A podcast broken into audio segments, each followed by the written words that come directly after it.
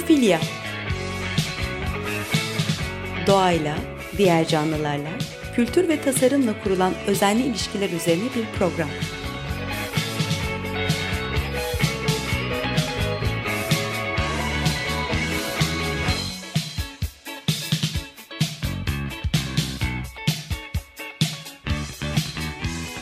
Hazırlayan ve sunan Nurhan Healer.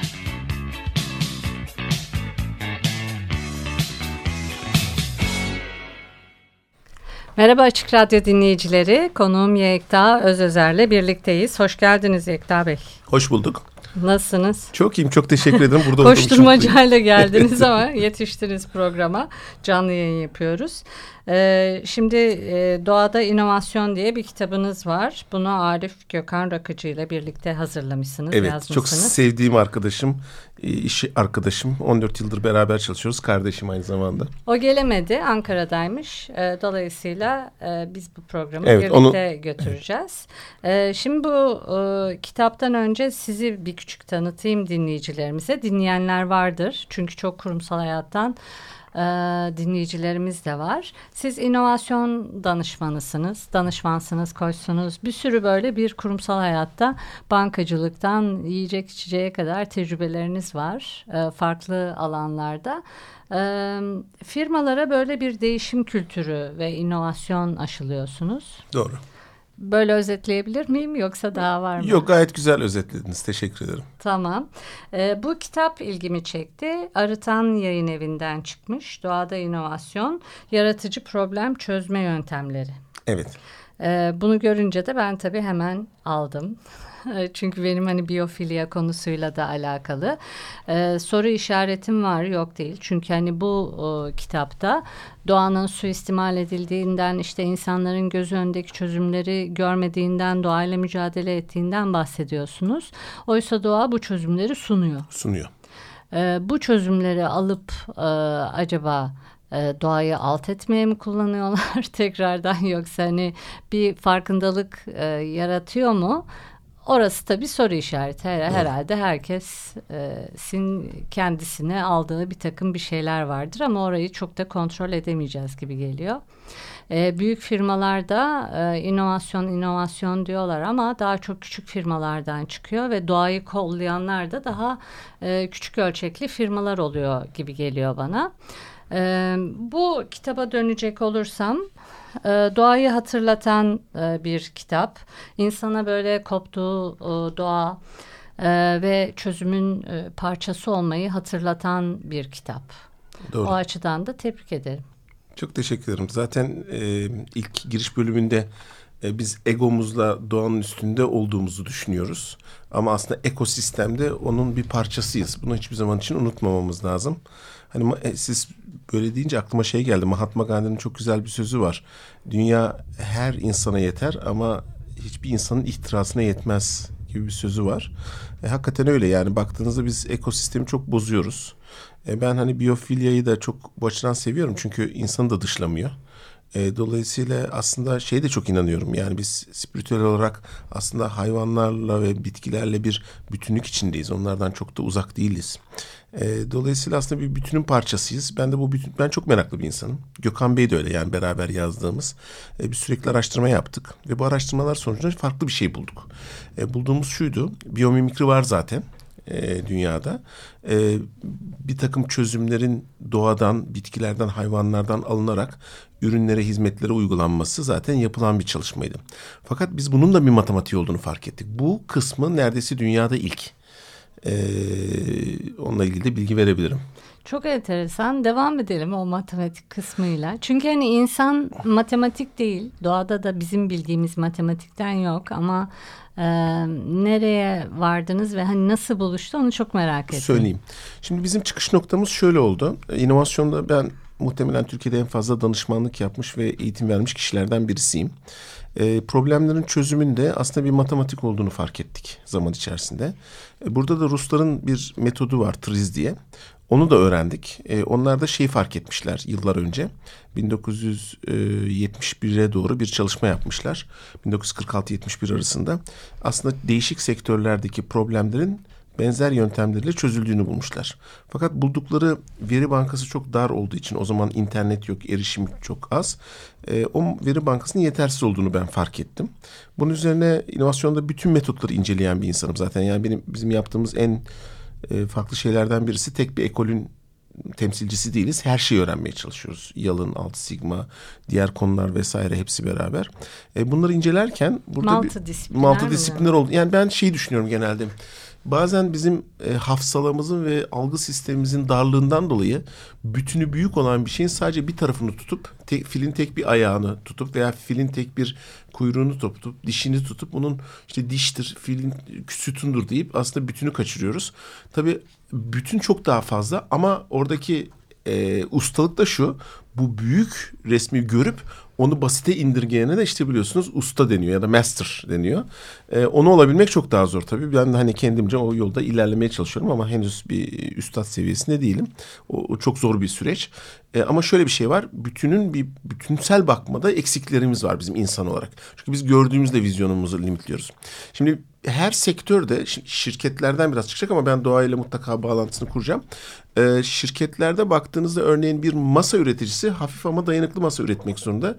Çünkü tüketicisi onun daha ucuz olmasını istiyor masanın ama aynı zamanda dayanıklı olmasını istiyor. Aynı durum beyaz eşyada da var, binada da var.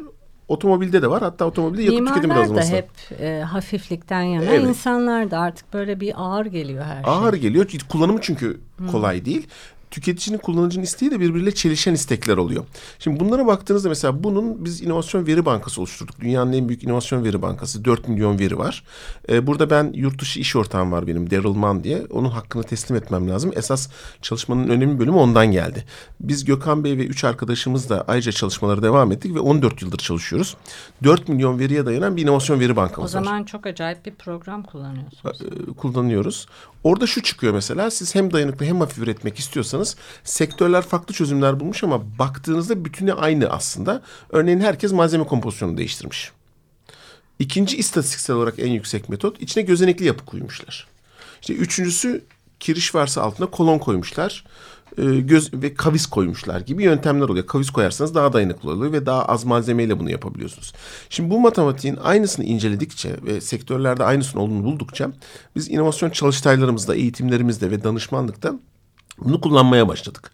Sonra doğaya da meraklı olduğumuz için biyolojide, doğada, e, hayvanlarda, bitkilerde incelediğimizde aslında onların da aynı yöntemle bunları çözdüğünü fark ettik. İşte bu biyomimikrin bir adımı ötesi e, aslında bu bana göre DNA'larında var zaten. Biz insanoğlu kendimizi bundan kopardığımız için kendimiz çözümler üretmeye çalışmışız. Aslında veri bankasının doğadan olması lazım. Ve bizim oradaki matematiği onlardan alıp getirmemiz lazım aslında. Ama biz kendi dünyamızda döndüğümüz için kendi çözümlerimizi e, uğraşarak, daha fazla uğraşarak bulmuşuz. Ama çok akıllıyız. Ama çok akıllıyız evet. İyiymiş. E, o yüzden de dünyanın en akılsız insanı herhalde kendini çok akıllı zannedendir. Doğru katılıyorum ona. Ee, bir de bunu çok gururla da söylüyor herkes. Ee, bir taraftan da bir inanç var. Doğadaki her şeyin insana hizmet ettiğine dair. Ee, bunu e, İslam benimsemişlerde daha fazla evet, duyuyorum. Evet doğru. Ben de duyuyorum. Bu da böyle bir şey. Herhalde. Ama açmaz. Evet, evet. Yani hayat ee, çelişki zaten hayat çelişki. E, bunu çok fazla ön plana koyduğunuzda aslında hani yine doğayı zedeliyorsunuz, zarar veriyorsunuz. O da aslında ucu, ucu yine bize dokunuyor aslında baktığınızda. Ee, şimdi tabii bir önünü görmek denilen bir şey var. Yani bir, bir sonraki kuşağı veya kuşakları düşünecek miyiz? Yoksa hani hep geçmişe ve Hı-hı. bugüne mi bakacağız? Yani yüzde kaçımız... Geçmişin mirası mı yoksa şey mi? Evet hani gelecekte yaşıyor. Hayal kurmak anlamında söylemiyorum. Hani e, bizim hafızalarımız veya bedenimiz herhalde bir sonraki kuşakta vücut bulacak. Yani eğer insanlar şeyden kaygılanıyorsa hani nasıl olsa ben e, ölüp gideceğim ya da yaşamayacağım aslında yaşayacak bir şekilde. Doğru. E, bunu sürdürmek için de e, biraz gözetmek zorunda biraz değil epey. Çünkü hani bu tüketimle ve bu kafayla gidersek iki tane Türkiye'ye ihtiyaç var. E, planette zaten hali ortada. Kafa yapısının değişmesi lazım. Biraz da moralle alakalı bir şey. Doğru. Çünkü hani bilgi var, her şey var. E, örnekler var. İşte en güzeli doğa diyoruz. Doğru. Ben bir de şey düşünüyorum orada. Dediklerinize yüz yüz katılıyorum. Ee, insan da yani çünkü biz uzun yıllardan yöneticilikte ve danışmanlıkta şunu gördüm. Bir insanın davranışını değiştirmek için yani bu durumda bizim doğayla daha bütünleşik yaşamamız ve onu koruyabilmemiz için e, bir yerden yaptığınız eylemin sonucunun size daha kısa vadede dokunması gerekiyor. Yani bu şu demek aslında ben e, doğaya zarar veriyorum ama bu benden çok gelecek nesillerin zararına oluyor. Fakat biz bunun sürecini daha kısa dönemde bir takım kriterlerle kişiye yönlendirmemiz lazım. Bu tür önlemleri almazsak doğa daha çabuk e, zarar uğrayacak. O Ve zaman e, kısa dönemde kendisine dokunması lazım. Aynen yani bu biliyorsunuz çocuğu yetiştirirken de eğer evet. e, sıcak bir şeye dokunmasını istemiyorsanız bir elinin dokunması ve yanması gerekir. Yani bizim de belki örneğin benim aklıma hep şu gelir. E, G20 zirvesinde e, bütün o süper devletlerin işte dünyayı kirleten devletlerin hepsini bir salona koyun ve orada bundan 50 yıl sonraki iklimi yaratın. Orada durabilecekler mi acaba yarım yarım saat? Hani o zaman belki ne, nereye doğru gittiğimizi anlayacağız. Yani bir şekilde ucunun bize dokunması lazım ve bunun e, gösterilmesi lazım. Bunu yapmazsak insanlar iyi niyetle iyi niyete rağmen tavır değiştirmiyorlar. Peki. Ee, bir müzik arası verelim. Ee, Yima Sumak'ı seçtim. Kendisi Perulu bir e, sanatçı ve orman sesi var, kuş sesi var kendisinde. Ondan bir parça dinleyelim sonra devam edelim. Sağ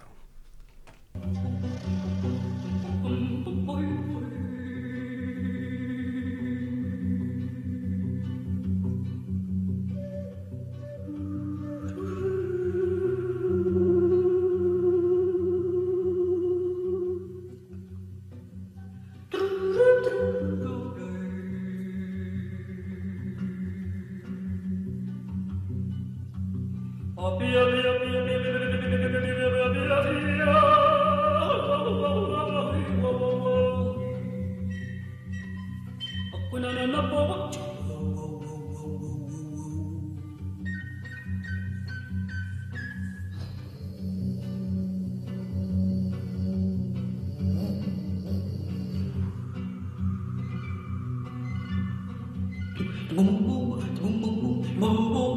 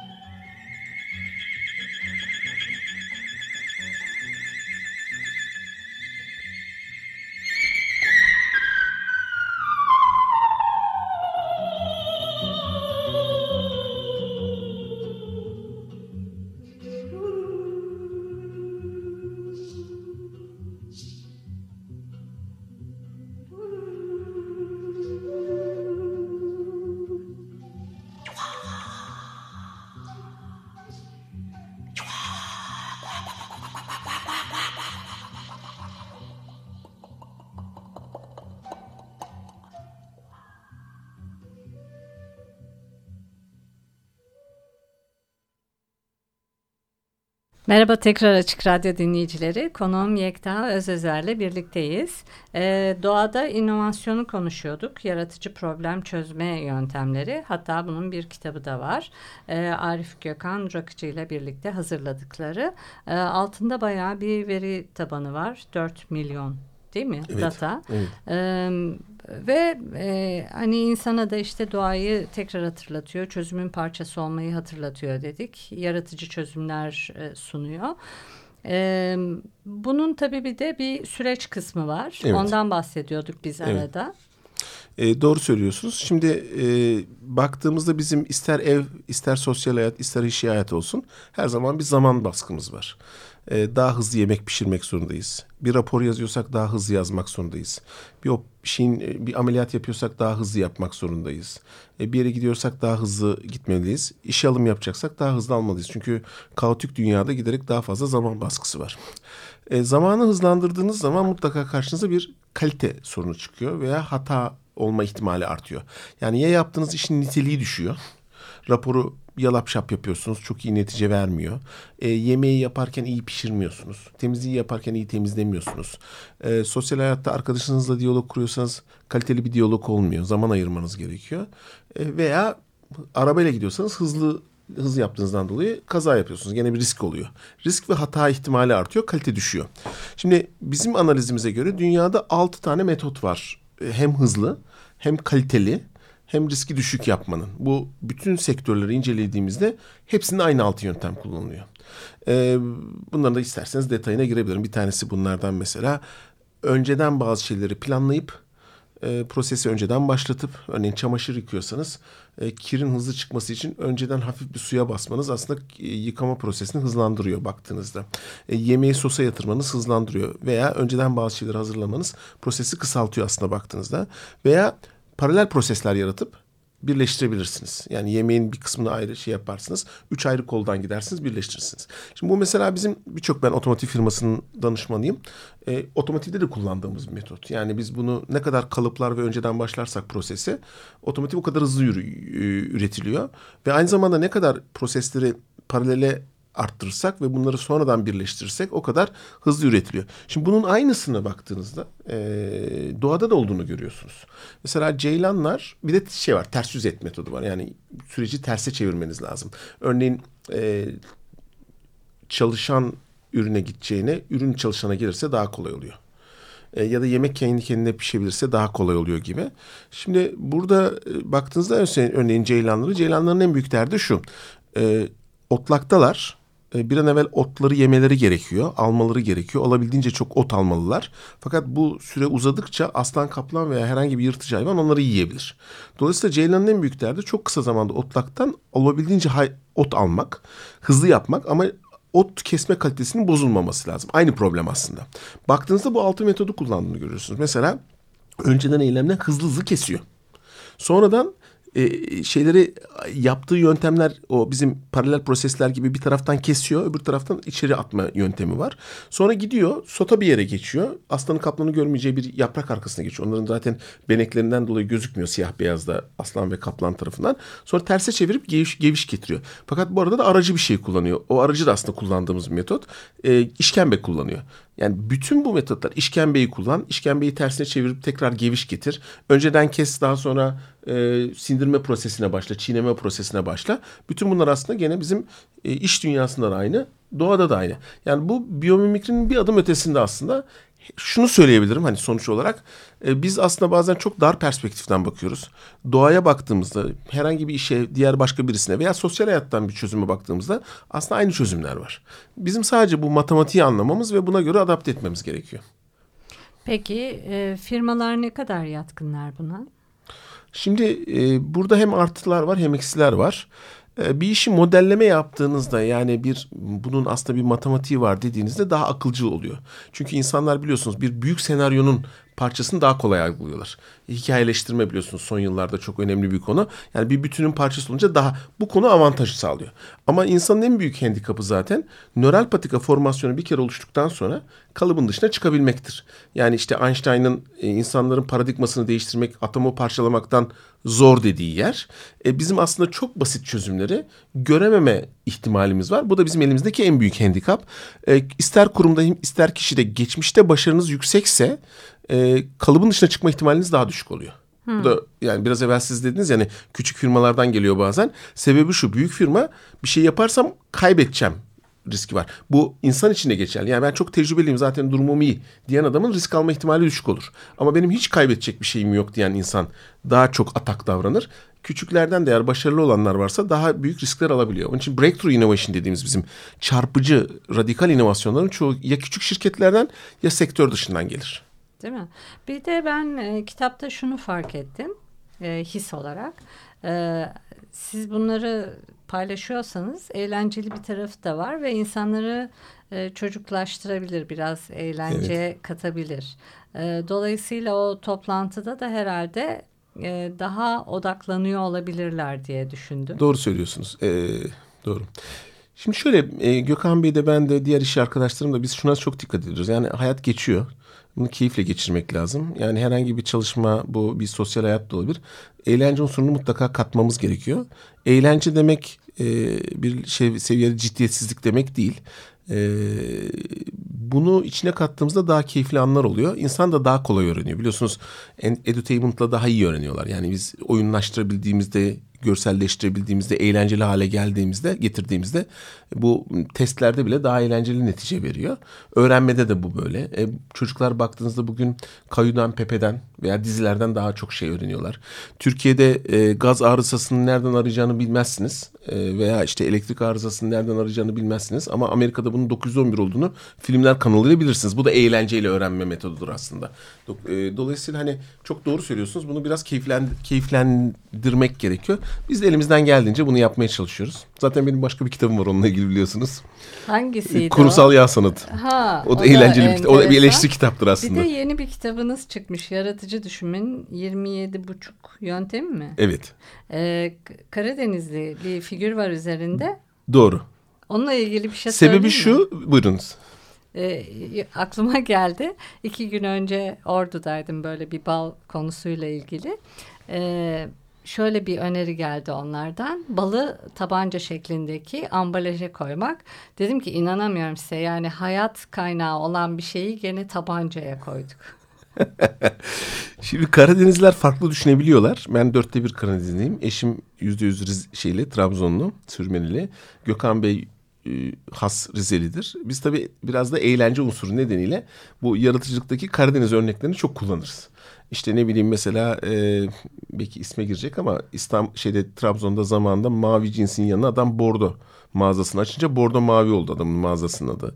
E, veya işte buna benzer çok örnekler var. E, işte Horon Tepen Action Man'ler var reklam olarak. İşte bir tane şeyimiz var. E, bir tabelamız var. E, ön tarafında şey yazıyor. E, Osmanlı Alabalık 100 metre ileride. Arkasında da 100 metre geride yazıyor. Ee, sağ olsun sahibini de tanıyorum ben. Karadeniz'de çok yarışçılık örnekleri var. Ee, ben de mizah unsurunu bu demin konuştuğumuz eğlence unsurunu da katmak için kitabın içine yani Karadeniz örneklerini de koydum. Tabii Karadenizlerin en büyük avantajı şu sinirlenmiyorlar bu tür e, örneklere. Hoşlarına gidiyor. Bu konuda özgüvenleri iyiler. Dolayısıyla hani hem eğlenceli bir kitap oldu hem de onlar hiç alınmıyorlar buna. Çok teşekkür ediyorum onlardan. Tabii bu arada gerçekten de yaratıcı çok Karadenizli var. Ee, onu da bir tema olarak kullandım kitapta. E, kitabın zaten ön tarafında temelin resmi var. Arka tarafında da ensesinden gözüküyor zaten. Yani arkalı önlü. Güzelmiş. Ee, Elinize sağlık. Bir tane daha kitap var. Değişimi yönetmek ve liderlik etmek. Ee, bu e, doğada inovasyon sadece iş hayatı için olmayabilir ama. Değil. Yani çocuklar bile bunu okur. Evet, ben onu Gökhan Bey'le yazarken e, özellikle lise öğrencilerine de yönelik yazdık. Çünkü basit bir dil kullandık, görsel kullandık. E, ve İngilizcesi de belki çıkacak onun. İngiltere'den de talep geldi bununla ilgili. E, çünkü bu, bu kavram dünyada ilk baktığınızda yani biyomimikri var ama bu yok. E, biz bunu yazarken lise öğrencileri, lise bir öğrencisi bile okuyabileceği şekilde yazdık ki e, bizim yaptığımız hatalar, bizim neslin yaptığı hataları yapmasınlar. Ben 52 yaşındayım. Yani benim neslin veya benden önceki neslin yaptıklarını yapmasınlar diye.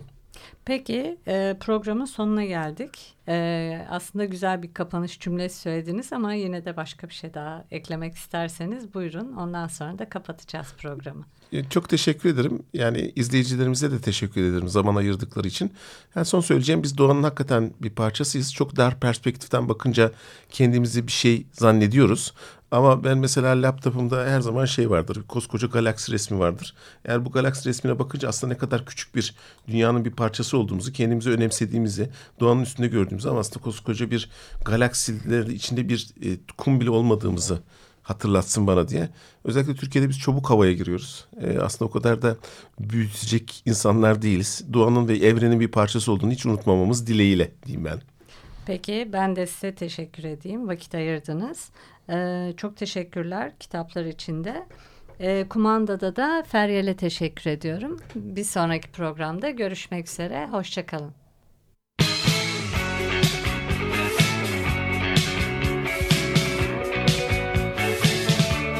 Biyofilya Doğayla, diğer canlılarla, kültür ve tasarımla kurulan özenli ilişkiler üzerine bir program.